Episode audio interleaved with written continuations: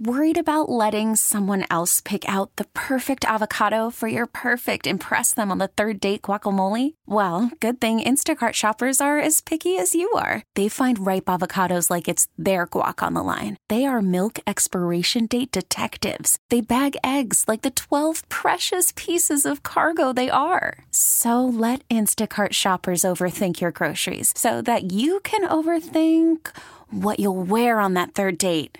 Download the Instacart app to get free delivery on your first three orders while supplies last. Minimum $10 per order, additional term supply. Baseball is back, and so is MLB.tv. Watch every out of market regular season game on your favorite streaming devices, anywhere, anytime, all season long. Follow the action live or on demand. Track four games at once with multi view mode and catch up with in game highlights. Plus, original programs, minor league broadcasts, and local pre and post game shows. Go to MLB.tv to start your free trial today. Blackout and other restrictions apply. Major League Baseball trademarks used with permission. So, how did it go? Usually it depends on who you ask. I'm Paul James, along with my colleague Al Jones, and we're joined by longtime 1010 Wins political analyst Robert Zimmerman, Democratic National Committeeman from New York and co president of ZE Creative Communications, and George Marlin, former head of the Port Authority and author of a number of books. We're also joined by ABC News political analyst Alex Castellanos. Alex, let's uh, let's begin with you. Let's get your take on uh, how things went for each of the candidates. Yes, well, I think uh, tonight was, uh, if anything changed at all tonight, it was not something that helped Donald Trump. I think I may have been watching the wrong debate. I, I tuned into the children's debate. Both candidates were talking over each other and it was uh, it was frankly something that America I don't think wanted to watch. I will say that Biden passed the mental ability test.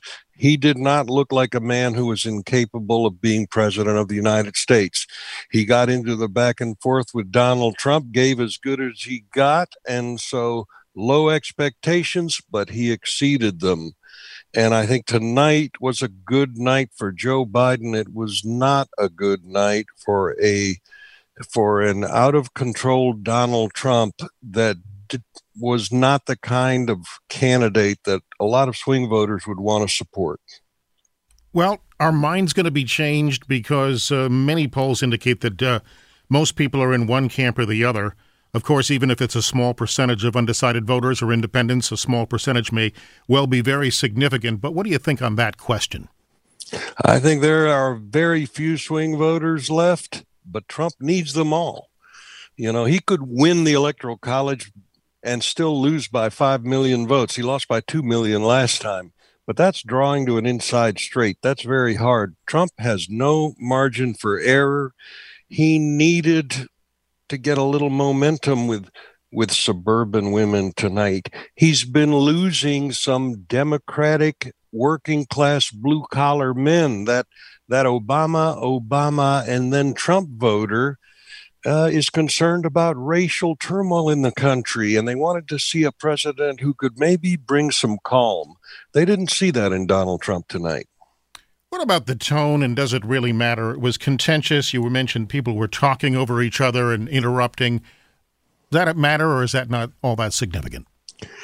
Actually, Frank Luntz and, and other pollsters have done a lot of research on this. And when you do a dial group and you run a debate like this in front of voters, they uniformly reject the candidate that interrupts and talks over others. Uh, it is disorderly, it is chaotic, it is immature.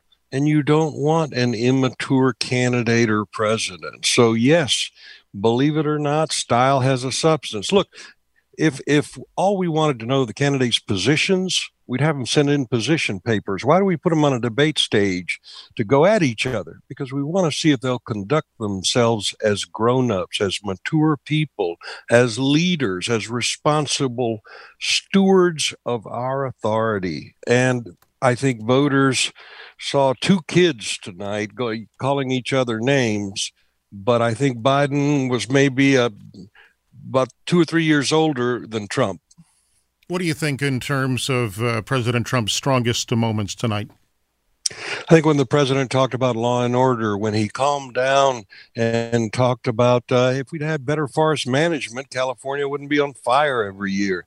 When he talked about uh, the uh, uh getting rid of uh, of this racial sensitivity training that is embarrassing people and and forcing injecting politics into the workplace. The president had some good moments but they paled in significance to the moments that we'll remember and the moments that the media will replay all week. The media will replay the fist fight, not the substance. Same question. And the fist fight's not going to help. Same question uh, for uh, uh, regarding uh, Joe Biden. Oh, Joe Biden's moments. I think when Biden says, uh, said uh, he, he can't do that. He can't stay quiet. I think when he, he gave as good as he got to Donald Trump, he demonstrated the strength uh, to be president. If you can get in the ring with the heavyweight champ, you must be the heavyweight contender.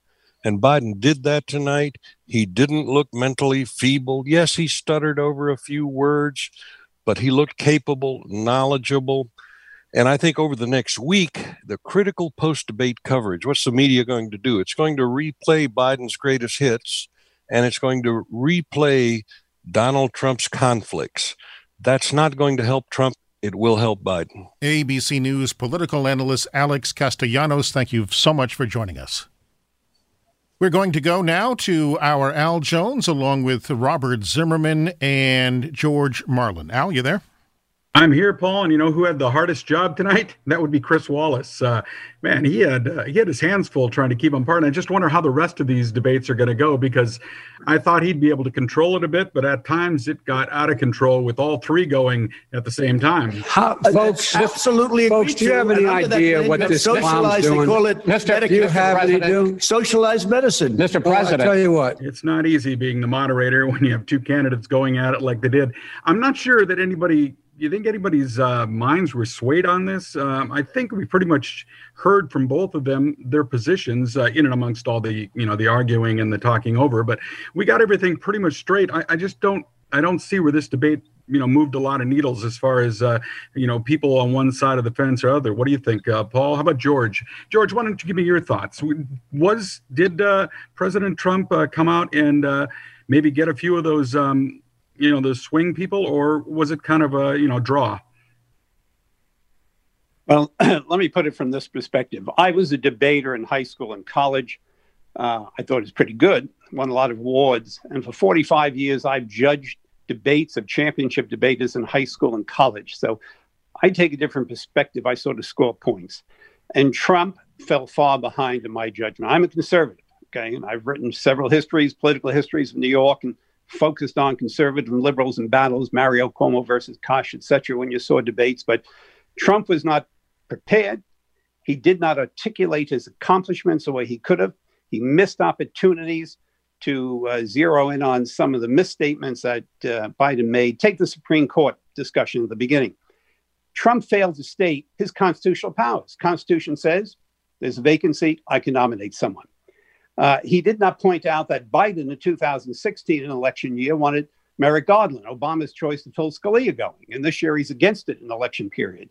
So he failed to pick up on all these pieces. He didn't articulate that he his accomplishment of pointing over 200 judges to the bench, from my vantage point as a conservative, was a great accomplishment. So he sort of failed in all these areas because he's not prepared to articulate his views half the time, and he falls back on name calling. Now, there was name calling on both sides. Biden called Trump a fool, a clown, a liar. But the point is, Joe Biden was expected to not really perform tonight. Trump portrayed him as a dope, as brain dead, and Trump did a uh, and Biden did a very good job, and Trump failed to articulate many of the things he did in this thing. So, in my judgment, uh, Biden will be judged by the media and the pundits to be the winner of the night. Robert Zimmerman. You know, presidential debates are not so much about scoring points, as George made reference to, uh, which is important when you're analyzing debates from a scientific or uh, scientific way. But debates are presidential debates are about perceptions. I remember Al Gore saying to me with great frustration, I can't possibly live up to the expectation. And George, George W. Bush uh, laughing and saying, if I don't fall off the stage, I'm a winner. And in fact, the Trump campaign made the, the, the classic mistake that, in fact, the Democrats made in 1980 when the Democrats mocked Ronald Reagan and uh, it dismissed him as an incompetent uh, right wing actor. And of course, when we went on the debate stage, it shows something very different. Uh, so, in this case, in terms of perceptions, Joe Biden showed that he certainly could stand on that stage, make his case, uh, and stand up to uh, Donald Trump and make his argument. And Donald Trump, which is particularly dangerous for an incumbent president with his rants, his red face, uh, his constant interrupting, those are the tactics of someone who's defensive. And those are the tactics of someone who's out of control. And I think he did not show the one, Donald Trump had to show he was presidential. He had to show he had to was able to reach senior citizens on the health care issues. He had to show he was able to persuade voters. He didn't change anything. And when you're nine points, 10 points down, and you can't change opinions, then you've lost the debate. So I think it was uh, for Donald Trump a bad night without question. And I think for Joe Biden, it was a good night because he beat expectations and showed he could handle himself on the stage. George, would you agree with that general characterization? Well, I, I think in many ways we're on the same wavelength here. However, let me point out Chris Wallace, for instance, did not press Biden on the stuffing of the courts. Biden just said, I just don't want to answer it. Oh. Uh, he didn't. He he evaded. He didn't press Biden on the ending the filibuster. You know, he didn't give a straight answer. And then there was Joe Biden saying, "I am the Democratic Party platform. There is no manifesto." Well, there is a manifesto, and he signed it, and he signed on to the Green New Deal of AOC from Queens, etc. So there are a lot of missed opportunities by Trump to bring that home. Wallace didn't press him, so he got a free ride on some stuff. But overall, overall, Biden was the winner of the night. There is no doubt in my mind about it. And, and George, I have to say to you, um, Chris Wallace didn't press Donald Trump on the $400 million that he owes and has to be paid off during uh, the next several years while he might be in office. Who does he owe the money to? He didn't raise that. He certainly didn't press Donald Trump on the lies about COVID and coronavirus that Bob that he admitted to Bob Woodward in his book. So, in fact, there were aspects there that uh, you can also point out. I think Chris Wallace did the best he could in an impossible situation. Al Jones? You know, I, th- I thought uh, President Trump actually started off pretty strong. I mean, his first, uh, when the first questions were on the Supreme Court and he was asked about uh, being able to choose so close to the election, I mean, it was straight. We won and elections have consequences. We have a higher deficit with China now than we did before. We have the highest deficit, trade deficit China with ate Mexico. Your lunch. All right, gentlemen. And, China ate your lunch, Joe. But then it evolved into basically talking over each other. And there's another point where I thought maybe the president could have done more with the economy, talking a little bit more about gains that he made in the first two and a half, three years. Uh, it just seemed to get into this uh, back and forth. I have to one up somebody, and um, I think yeah, I think I agree that he seemed to be a lot of missed opportunities for him to you know state something, get it out there. Uh, I think he did great with the Supreme Court choice. I think he essentially said, Hey, we won, we get to choose, which is true. So that was a direct answer that had to ring true with people. It's that when he got into some of these arguments with uh, Joe Biden and they just went back and forth talking over each other, I'm not sure anybody wins in those kind of deals. What you about? Know, I, go ahead. Well, I was going to say, I think it's important to remember what the overarching issues are in this campaign, and that is the coronavirus pandemic, the tragic loss of over 208,000 lives, the fact that we're not out of this yet, and of course, the impact it had on the economy. All the rest is, while it's important to many of us, it's really sideshows versus the issue of public health and safety and rebuilding our economy. And in fact, uh, I think Donald Trump's failure to address that comprehensively, not acknowledging he does, uh, the way he couldn't even present a plan for how to protect people with pre-existing conditions or an alternative to the Affordable Care Act, those are issues that are resonating. It's what Democrats won on in 2018, and he's making uh, Trump is still as vulnerable now in 2020. Well, there's another issue that wasn't hit on very hard, and that's the violence in the streets from the protesters. Uh, Joe Biden turns around and says to Trump, violence has gone up under your administration. Well, wait a minute. The answer should have been from Trump. Wait a minute. These are radical left wingers in the streets that are destroying cities, destroying businesses, you know, hitting people over the head in the streets, violent violence all over the place in cities where these protests are going on. He failed to throw that back on the Democratic Party where it belongs. These are Biden supporters out in the streets committing these acts. These Well, Black Lives Matter radicals. These are these are Democratic supporters. So George, again, a missed opportunity by Trump to bring that home. George, George, what? let's Don't- be let's be very clear. They are not Democrats. They're not. They are Biden Democrats. supporters. They are supporting your party. Also, I know George- you're the Also, George, let's be very clear. state of New York. Don't you Hold think on. Donald Trump? Don't you think Donald Trump should have denounced right-wing viol- violence as well from the Proud Boys and the right-wing extremist groups? Well, I tell you what, in the Don't last you? Let me couple of finish my point, George. Don't talk over me. Yeah. We learned from tonight. No, Don't you was Chris think- Wallace talk here. over the Don't island, so we- we'll Don't you think also that Donald Trump should denounce QAnon, a group that's been defined by the FBI as a potential domestic terrorist threat? When it comes to right-wing violence, Donald Trump does not denounce it. Well, let's be frank. In the last couple of months, I haven't seen so so much so-called right-wing violence. I'm a man of the right, okay, and I, I prefer to define what they are, not some of these radical groups which are really not right-wing. They're nuts. But the Black Lives Matters people have turned to violence. They're members of your party. They're supporters of your party. So don't give me baloney like we're responsible for the violence. Of course, we're not. They don't hear what they want to hear from the courts or from an attorney general. They turn to the streets. That's called mob rule. And are we going to see that in November? I hope not. If this election isn't decided on November There's a big there's a big difference between looters and mobsters that you're referring to and people who stand up for criminal ju- criminal justice reform and that's what Black Lives Matter is all about. They've had an Black Lives impact. Matters members have been on the streets burning and destroying businesses. Okay, George- people's rights have gone George, down don't the rat hole. confuse uh, Property thugs. owners' rights have gone down the rat hole in recent. Don't diminish thugs and vi- people who perpetrate violence and people fighting for There criminal are justice reform. there are left wing thugs out on. so are you prepared to denounce? So shouldn't Donald Trump denounce QAnon? Shouldn't he denounce think should extremists? denounce all violent people, regardless of their political stripes. Joe however- Biden has done that. however- Donald Trump hasn't. All right, what about Joe uh, Biden? No, no, no, no. He threw the violence in Trump, like Trump's fault. There's been more violence under your in your term of office than under our term of office, Obama or Biden. But who Yeah. started most of this violence in recent months? Okay, they're left wingers, not right wingers. Let's talk about uh, briefly uh, the, the crime we've been talking about with respect to New York City and the economic problems that uh, New York City is having and other municipalities with respect to uh, police funding and that kind of thing. George? Oh, you want me to go first? Well, Sure. first of all, I'm the son, I'm the son and grandson of New York City cops, and my 93 year old father is in a nursing home.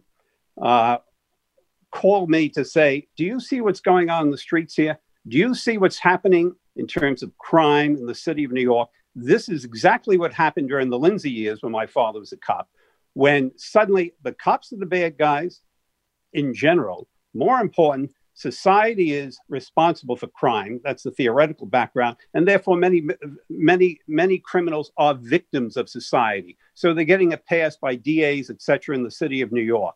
That governing philosophy back in the 70s under Lindsay brought the city to its knees from a criminal point of view. We saw rampant crime through the 90s until Rudy Giuliani was elected mayor of the city of New York. All right, we're running, now short, we're we're running short on time here. same just We're running short on time here, and uh, I'd like to ask each of you to just uh, wrap up your, your general observations, your thoughts about how it went uh, overall tonight. And We'll start with Robert Zimmerman. Well, first, let me just say crime is not a partisan issue. There's crime and violence increased in Republican cities and Democratic cities. But let me also point out no question. Let me also point out, though, in terms of evaluating this debate and this evening, one, as an analyst, I have to say that uh, obviously I think, as George and I agree, it was a good night for Joe Biden, a bad night for Donald Trump. But I have to say, more importantly, I'm hoping that Americans wa- watching this d- debate and this spectacle don't get discouraged and remember to vote by absentee ballot, show up in person, because I really do worry about the impact on our democracy when Donald Trump continues to diminish the uh, the vote the process of voting and th- says it's a fraud, or when, for that matter, he doesn't even support the peaceful transition of power. Every Republican should call him out on that because Trump's failure to support a transition of a peaceful transition of power is a betrayal of every American principle. George Marlin, final thoughts. I've got 30 seconds. 30 seconds. Well, first of all, I don't know of any Republican controlled city. So, but to move on, I agree. Uh, Biden had a very good night tonight. I agree with Robert Zimmerman as well that we are hoping that people don't get discouraged. I'm hoping people ignore comments like the comment from Hillary Clinton, who said uh, Joe Biden should concede no matter what. I hope it's a straight election. And regardless who the winner is, that we have a peaceful transition and peaceful ending this campaign and people don't go out to the streets on November 4th. I would like to thank our special guests, Robert Zimmerman, Democratic National Committeeman from New York and co president of ZE Creative Communications, and George Marlin, former head of the Port Authority and author of numerous books. Also, would like to thank ABC News political analyst Alex Castellanos. Al Jones, as well, my colleague, and our producer, Matt Blezo, executive producer, Ivan Lee. I'm Paul James. We get it. Attention spans just aren't what they used to be heads in social media and eyes on Netflix. But what do people do with their ears? Well, for one, they're listening to audio. Americans spend 4.4 hours with audio every day. Oh, and you want the proof? Well, you just sat through this ad that's now approaching 30 seconds. What could you say to a potential customer in 30 seconds? Let Audacy put together a media plan tailor made for your unique marketing needs. Advertise with Audacy. Visit ads.audacy.com.